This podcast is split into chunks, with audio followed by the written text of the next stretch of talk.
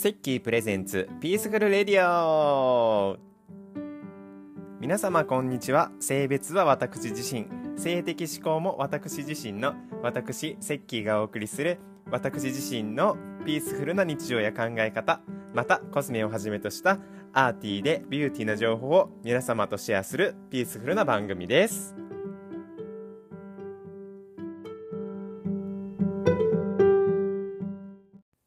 はい、第2回目ということで1週間早かったですね。あの、ちょっと最初、ちょっとした小話をしようかなと思うんですけど、まあ、あの、この前、ちょっと旅行に行きまして、で、ご飯でね、あの、鮎の、お魚のね、鮎の結晶焼きっていうのが出たんですよ。やっぱり鮎って聞いたらまあね、私の場合は鮎を想像するわけで、あの、ちょっと嬉しくなったんですけど、その次の日もね、これね、鮎の、なんかお刺身？なんか、なんか正式名称があるっぽいんですけど、まあ、鮎のお刺身を食べまして、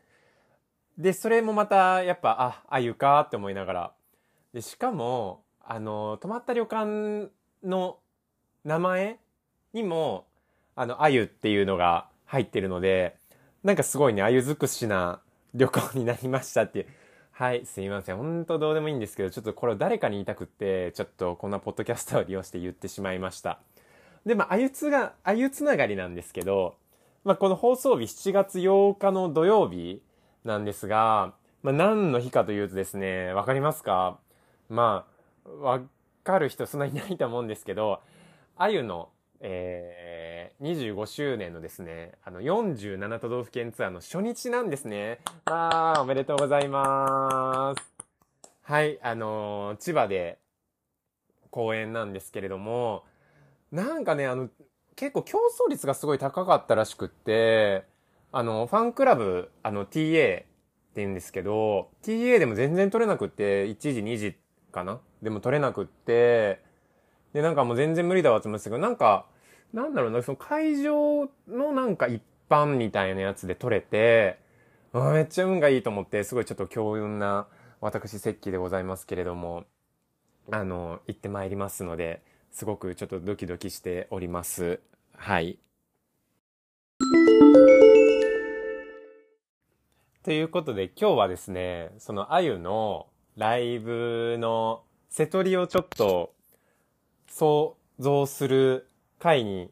しちゃおうと思います。なのでちょっとお付き合いいただければなと思うんですけど、いやなんか、僕セトリ考えるのめっちゃ好きなんですけど、まあ大体まあまあ、なんだろう自分の希望にはなっちゃいますよね。で、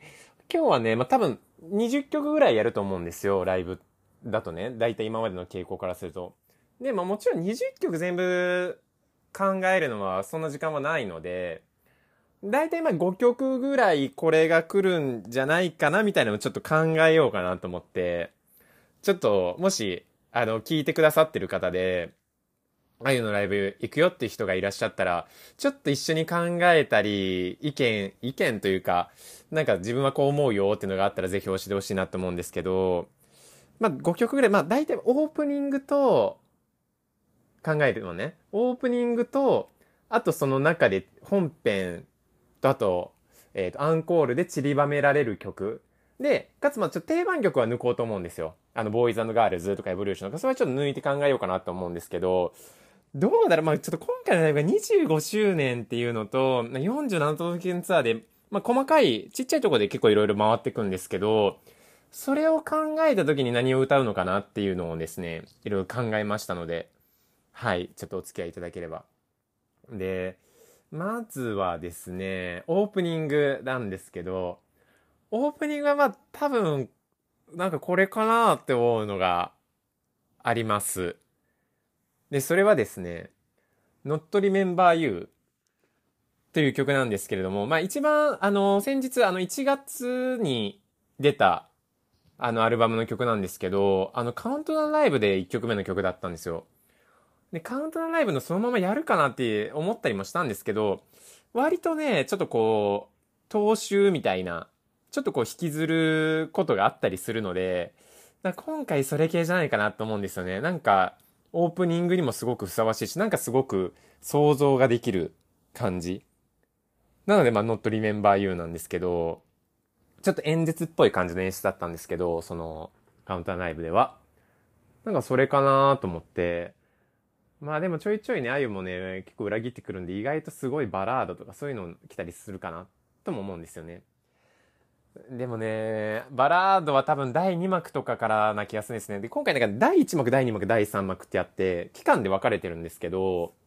で、その第2幕とかだったら、なんかこう、バラード始まりもちょっとあり得るかなって思ってるんですが、まあ、まずは第1幕なので、そういう Not Remember You みたいなちょっとアップテンポ系が来るんじゃないかなっていう想像でございます。はい。はい。で、次、えー、歌うかなと思ってるのが、We Are the Queens なんですけど、これは先日のその25周年ライブのオープニングの曲だったんですよ。で、僕、We Are, We Are the Queens 結構好きで、あの、2016年の TA ツアーの時も1曲目が We Are the Queens だったんですけど、まあ、すごいね、かっこいい曲で、あの歌詞もすごい好きな曲なんですけど、これなんかどっちかというと結構希望って感じです。また聞きたいなっていう。でもその中の演出でどう入れてくるのかはちょっと微妙なので、例えば、その、あの、本編の終わりがけにちょっとドカンって盛り上がったりする系の曲で入れてくるかなっていう想像。なんかこう、TA のみんなで立ち上がろうよみたいなそんな感じの曲なんで来るかなっていう予想です。で、三つ目なんですけど、あの、多分、今回の47都道府県ツアーは、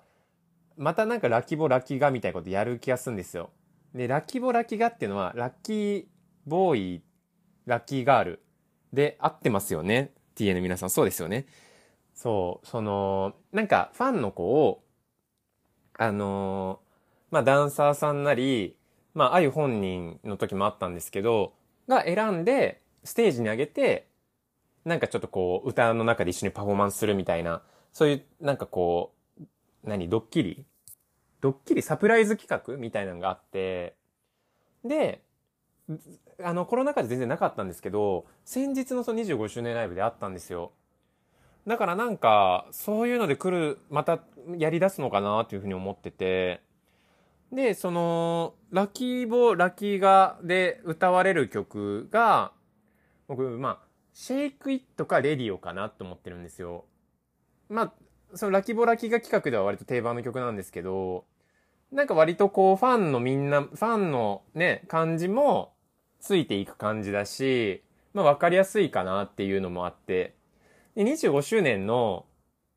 ライブの時がこの間のそのシェイクイットだったんですよ。あ、あ、違う違う違うごめん。えー、レディオだったんですよ。なんかまたレディオで今回のツアーも行くのかなっていう気がしてるんですけど、まあまたなんかそのなんだろう、あのダンサーの人がこう客席にわーっと来て選ぶ感じになるのかなって勝手に想像してるんですけど、まあでも何千人 ?2、3000人ぐらい入ったりするのかなその中の数人だからまあね、なかなか選ばれることってないと思うんですけど、結構な公演数行くからどっかでなんか選ばれないかなっていう気はしてますが、そこまで運がいいのかどうかはちょっとわかんないですね。ちょっとまたその辺は報告したいなって思っております。逆にでもなんかシェイクイットとか、レディオ以外の曲でそういうラッキボー、ラッキーがみたいなのあっても面白いですよね。まあ前あったと思うんですけど、なんか他にちょっと意外性のある曲だったら、なんかまた面白いかなとか思ったりしてます。で、4曲目はですね、あのー、アンコールで歌うかなって思ってる曲なんですけど、Everywhere Nowhere なんですが、これ僕ね、あの、初めて買ったアルバムがあゆの、あの、個人的にね、初めて買ったあゆが、あ、違う違う、あゆのアルバムが、レインボーってアルバムなんですよ。5枚目のアルバムで、2002年の12月に出たアルバムで、それ初めて買ったんですけど、その中に入ってる曲で、結構なんかその最初にパッて聴いた人から、あ、この曲好きだなと思って聴いてた曲で、で、なかなかライブで歌うことないんですけど、えっと、たまーに、こう、アンコールで歌ったりするんですよ。で、だから Everywhere Nowhere と Independent と We Wish ら辺がちょっとなんかセットになってるイメージなんですけど、僕は。で、その3曲ともレインボーに入ってるんですけど、なんかちょっとそういう、なんだろう、Everywhere Nowhere ってなんか、なんていうのかな、そういうちょっとこう、節目にふさわしい曲じゃないかなっていうふうに思っていて、もちろん盛り上がるし、すごく爽やかな感じの曲なので、これアンコールで歌ってくれたら僕はすごい嬉しいなと思います。でもね、We Wish とかも歌ってほしいんですよね。ちょっと、あの、気になってるというか、意外と生で聞いたことないんですよね、We Wish。だからちょっとそのあたり、すごく希望しております。はい。で、5曲目、えー、デイブレイク。なんかね、デイブレイクってちょっとその、例えば、なんだろう、あのー、2011年その震災の後のライブの、え、あの、歌ってはないですけど演出で使ってたりとか、なんかちょっとこう大事な時に使ってるイメージがあって、いや、なんかデイブレイクってなんかちょっとこう、なんだろう、離れてても一緒にいるよみたいな感じの曲、サビなんですけど、だなんかやっぱ全国の47都道府県ツアー、だからね、あのー、すごく田舎の方も回るから、なんかそのメッセージとして歌うんじゃないかなって僕は想像をしていますし、まあ、この曲僕も結構、なんでかな、ファンになった当初すごい聴いてた曲だったので、なんか歌ってくれると嬉しいなっていうふうに思っています。はい。なんか一人でバーッと喋って5曲あっという間に言っちゃったんですけど、なんか聞いてる人はどう思ってんだちょっと心配なんですが、でもね、まあ5曲言ったんですけど、まあアルバムの曲、あの新しい、あの最新のね、1月に出たアルバムの曲も多分歌うと思うんですけど、個人的になんかこういう流れで来たら綺麗かなって思うのが、タスキンソンっていうインスト曲がその最新アルバムにあるんですけど、そっからの Don't Look Back かなとか思ったりしてるんですけど、どうですかね ?Don't Look Back もすごい大好きなんですよね。なんか出た当初からずっと聞いてて、ただでも Don't Look Back って2010年のツアーで歌って、あと2019年のホールツアー、あの、トラブルツアーでも歌ってたので、あんまでもなんかないかな。もう、そんなに頻繁にはない曲なので、あんまないかなっていう気はしてるんですけど、どうでしょうか。なんかそのあたりが来たら個人的にも嬉しいなと思っています。まあ、あとは多分あれですよね。最新のアルバム曲から、あの、Remember You とか、マスクとか、そのあたりが来るんじゃないかなっていうふうに思っておりますが、ちょっとね、あの、もし TA の方、聞いてる方がいたら、一緒に想像していただければなというふうに思っております。ということで、セッキーのあゆの47都道府県ツアーの瀬戸り予想でございました。これでも思ったんですけど、今予想したじゃないですか。で、答え合わせしたいじゃないですか。で、皆さんに報告もしたいんですけど、これ、あの、終わるまで答え合わせできないよねと思って、あのネタバレになっちゃうから、だから第1幕終わる、少なくとも第1幕終わるまではちょっと無理だなっていうので、まあ、あの、何かの機会にやれたらいいなと思うんですけど、あの、自分でちょっと心の中で思っとくだけにしておきますので、どうだったかなって気になる人は声かけてくれたら嬉しいです。はい。ということで、このコーナー終わります。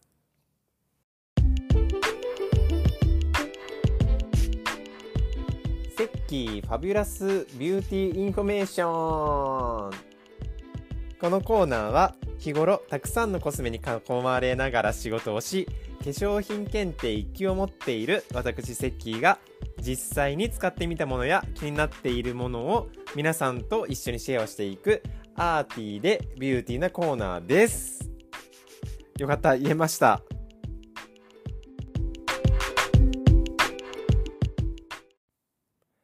はい始まりました。こちらのコーナーなんですが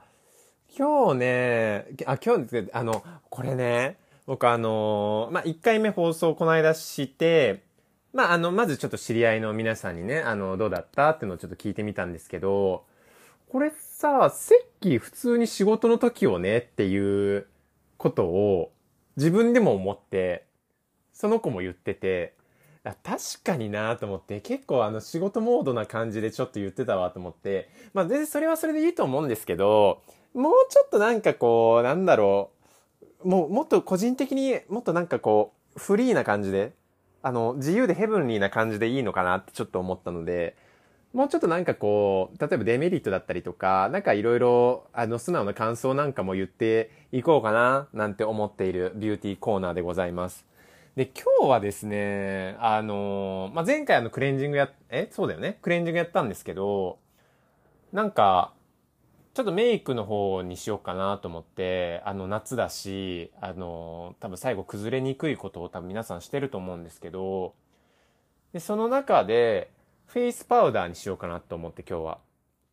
はい。で、僕フェイスパウダーね結構好きで、えっと、まあ、ファンデーションやったりとかをする時もあればしない時もあるんですけど、まあ、最後に必ず、その日焼け止めだけの時もあ、もう最後には必ずフェイスパウダーをするようにしてて、やっぱり肌色だったりとか、まあ、あとはこう、落ちにくさとかっていうのね、あったりするんで、必ずするようにしているのですが、その中から、今日は3種類かなちょっと紹介というかレビューというか、これ何なの？レビューなのかな？ちょっとしようかなと思ってるので、よかったら聞いていただければ嬉しいです。では、早速行きましょう。で、まあそもそもフェイスパウダーって、ルースパウダーとプレストパウダーっていうのがあるんですけど、ルースパウダーっていうのは本当にお、まあ、いわゆるもうお、お粉？なんていうの？も、あの、ふわふわの粉で、プレストパウダーってあの固まってるやつなんですけど、あの固めてあるやつ、まあ、ファンデーションみたいななんか、な違う、パウダーファンデーションって言ったらいいの？ちょっとごめんなさい、わかんないんですけど、みたいな、ごめんなさいね、ちょっと、あの固まってるやつが、プレストパウダーって言うんですけど、まあ何が違うのっていうと、一応その、プレストタイプの、あ、違う、ごめんなさい、ルースパウダーの方は、なんかちょっと柔らかい印象になるのかな、確か。で、プレストパウダーの方はちょっとこうキリッとした印象になるっていう風に言われてるんですけど、僕は正直にあんまりよくわからずに使ってます。なんかいいなって思った方を使ってるんですけど、まあでも今回はあの実際に自分で使ってよかったっていう、よかったなっていうあのものをね、いろいろお話をしたいなと思っております。はい。まずは一つ目。はい、出ました。僕の大好きなコスメデコルテのですね、トランスルーセントセッティングパウダー。えー、9g で5500円なんですけど、あの、もうね、コスメデコルテ大好き。もう、私といえばコスメデコルテ、コスメデコルテといえば私っていう感じなんですけど、あの、コスメデコルテのフェイスパウダーって、多分割と想像するのって、あの、ちょっとファビュラスな感じの蓋に入った、あの、なんていうんですか、ルースパウダー？あの、いわゆるお粉っていうやつを多分ね、定番っていうか、使ってるとか知ってる人多いと思うんですけど、僕はそっちではなくって、まあそっちはね、正直あんま使ったことないんですけど、プレストタイプのやつなんですよ。このトランスルーセントセッティングパウダーっていうのは。で、コンパクトになってて、ハケもついてるんですけど、あ、そうよね。多分つい、ハケもついてるはずです。ついてなかったらごめんなさい。で、えっと、何がいいかっていうと、顔色がね、パッと明るくなるんですよ、すごい。で、皮脂とか汗も抑えてくれて、ちょっとね、なんて言うんだろう。ハイライトっぽくも使える。まあ、使えるっていうのかわかんないですけど、言っていいかわかんないけど、あの、ちょっと鼻の筋とか、ちょっとハイライト入れたいなっていう。でもハイライト入れるまではちょっとっていう時なんかにこれすごいね、使えるんですよ。で、コンパクトだからその化粧直ししたい時にも使いやすいし、あとあの、見た目があんまりこうコスメデコルテっぽくないっていうか、まあ僕はあの コスメデコルテあのファビュラスな感じ、ちょっと派手な感じが好きなんで、まあちょっとなんとも言えないんですけど、非常にシンプルで、結構ね、なんかメンズでも使いやすい見た目になってるこれちょっとね、またリンク貼っとくんで見てほしいんですけど、そこもまたなんかポイントが高いかなというふうに思ってます。で、まあ、まあ、デメリットっていうか、やっぱね、割れたらしんどいよねっていう、まあ、プレスパウダー多分全部そうなんですけど、なんかの表紙に欠けたりとか割れたりしたら、まあ、まずテンション下がるし、使いにくくなるし、あちょっと嫌だなっていうのが、まあ、どうしても、あの、プレストパウダー、これの、あの、ちょっとデメリットかなって思うんですけど、まあ、でもね、値段的にもいいし、あの大きさ的にも、すごい使いやすいんじゃないかなと思うんで、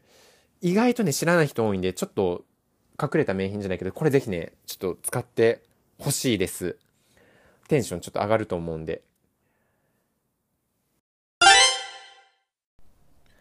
では、二つ目なんですが、二つ目はですね、アクセーヌのですね、イプノスシーバムクリアプレストパウダー UV っていう正式名称らしいです。まあ、それもプレスパウダーなんですけど、で、えっと、これコンパクトとリフィルがそれぞれ別売りになってて、両方買うと税込みで4400円。で、パフがついてくるのかな？っていう風になってます。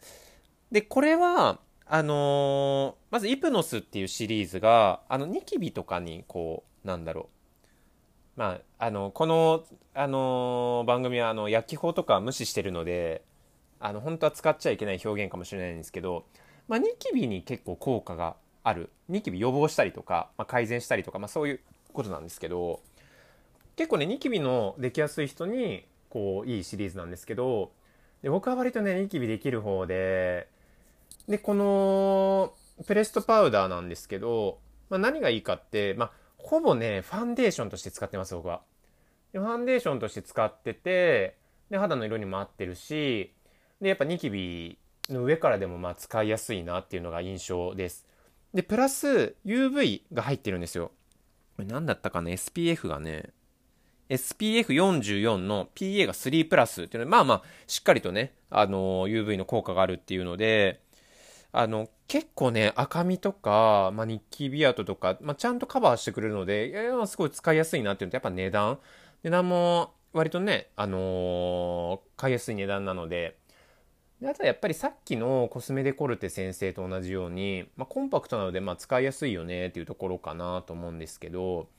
まあでもちょっとね、まあ、デメリットというか、もうちょっと何とかしてほしいなって思うのが、まあ、色が2色しかないんですよ。だからちょっとなんか肌の色が合わなかったら、うんってなるのと、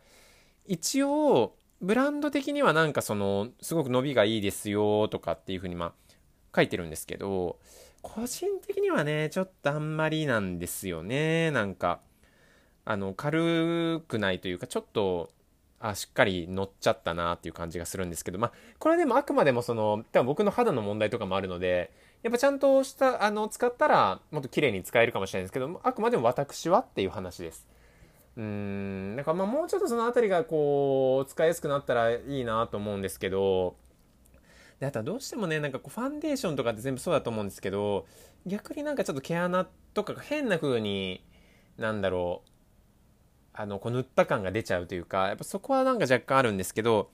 ごめんなさい、なんかメリットよりデメリットの方がなんかたくさん言っちゃってるんですけど、でもね、やっぱ使いやすいのは使いやすいです。あの、僕の肌の色にはすごく合ってるし、やっぱりあの、ニキビができた時とか、ニキビ跡がある時って、ちょっとファンデーションとか、普通のコンシーラーとかやっぱ使うのちょっとためらえるんですけど、やっぱこういうあのニキビ肌でも使いやすいやつがあると、すごくこう、まあ変な遠慮なく使えるので、そこがすごくいいかなっていうふうに思っております。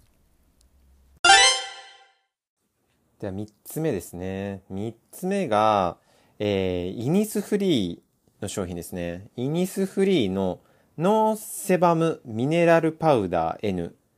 なんですけど、これ知ってる人多分すごい多いですよね。めっちゃインスタとかでも出てくるし、いろんなとこで出てくるんですけど、5g で一応定価が825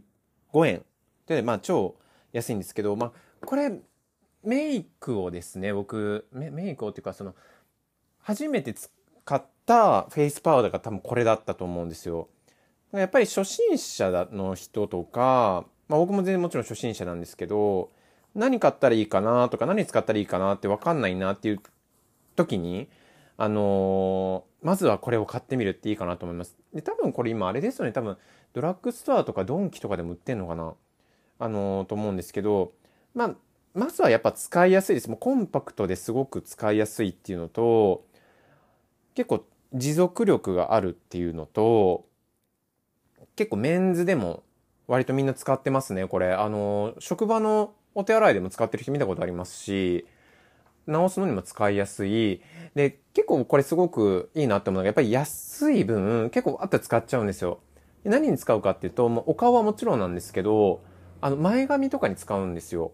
多分これイニスフリーの多分公式でも言ってんのかなわかんないんですけど、まあ、今は僕前髪作ってないんですけど、前髪がある時とかは、これをバーってもつけて、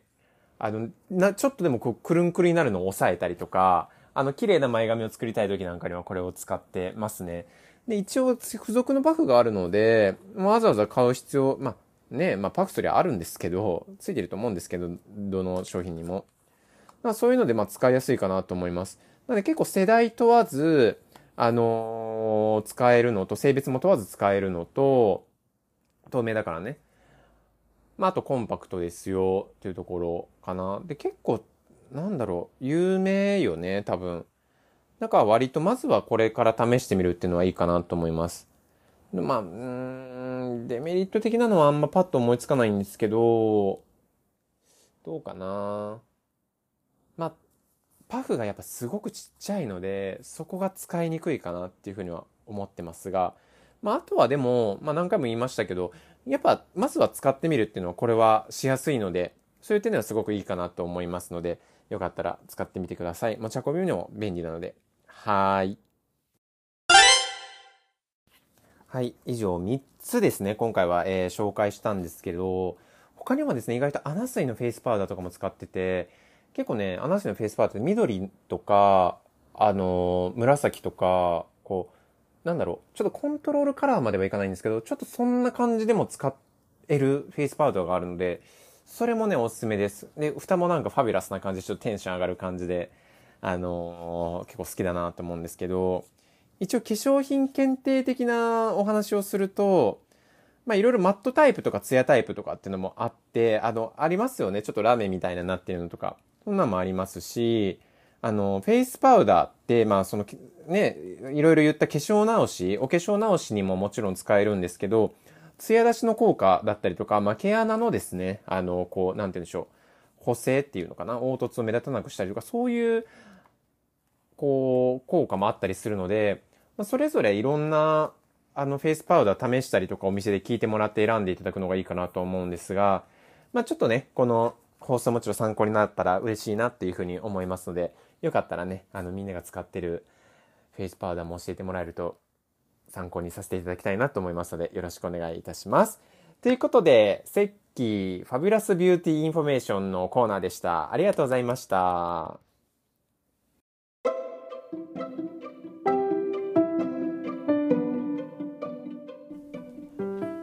はい。ということで、第2回終了でございますが、えー、ここまで聞いてくださいました皆様ありがとうございました。ね、まあ2回目ということで、まあまだまだね、こう話し慣れてないとこだったりとか、あの、いろいろと拙いところあると思うんで、またね、教えていただければと思います。で今回はまあ、あゆとビューティーということで、もう本当に大好きな話ができたので、ちょっと個人的には楽しかったなって思うんですが、ちょっとね、お時間がなかなか長くなっちゃったかなと思いますので、あの、途中ね、あの、ちょいちょい聞いていただければいいかなっていうふうに思います。ということで、第2回終了でございます。また、えー、来週ですね、第3回、えー、放送していきますので、また聞いていただければ嬉しいです。えー、それでは、また来週、ありがとうございました。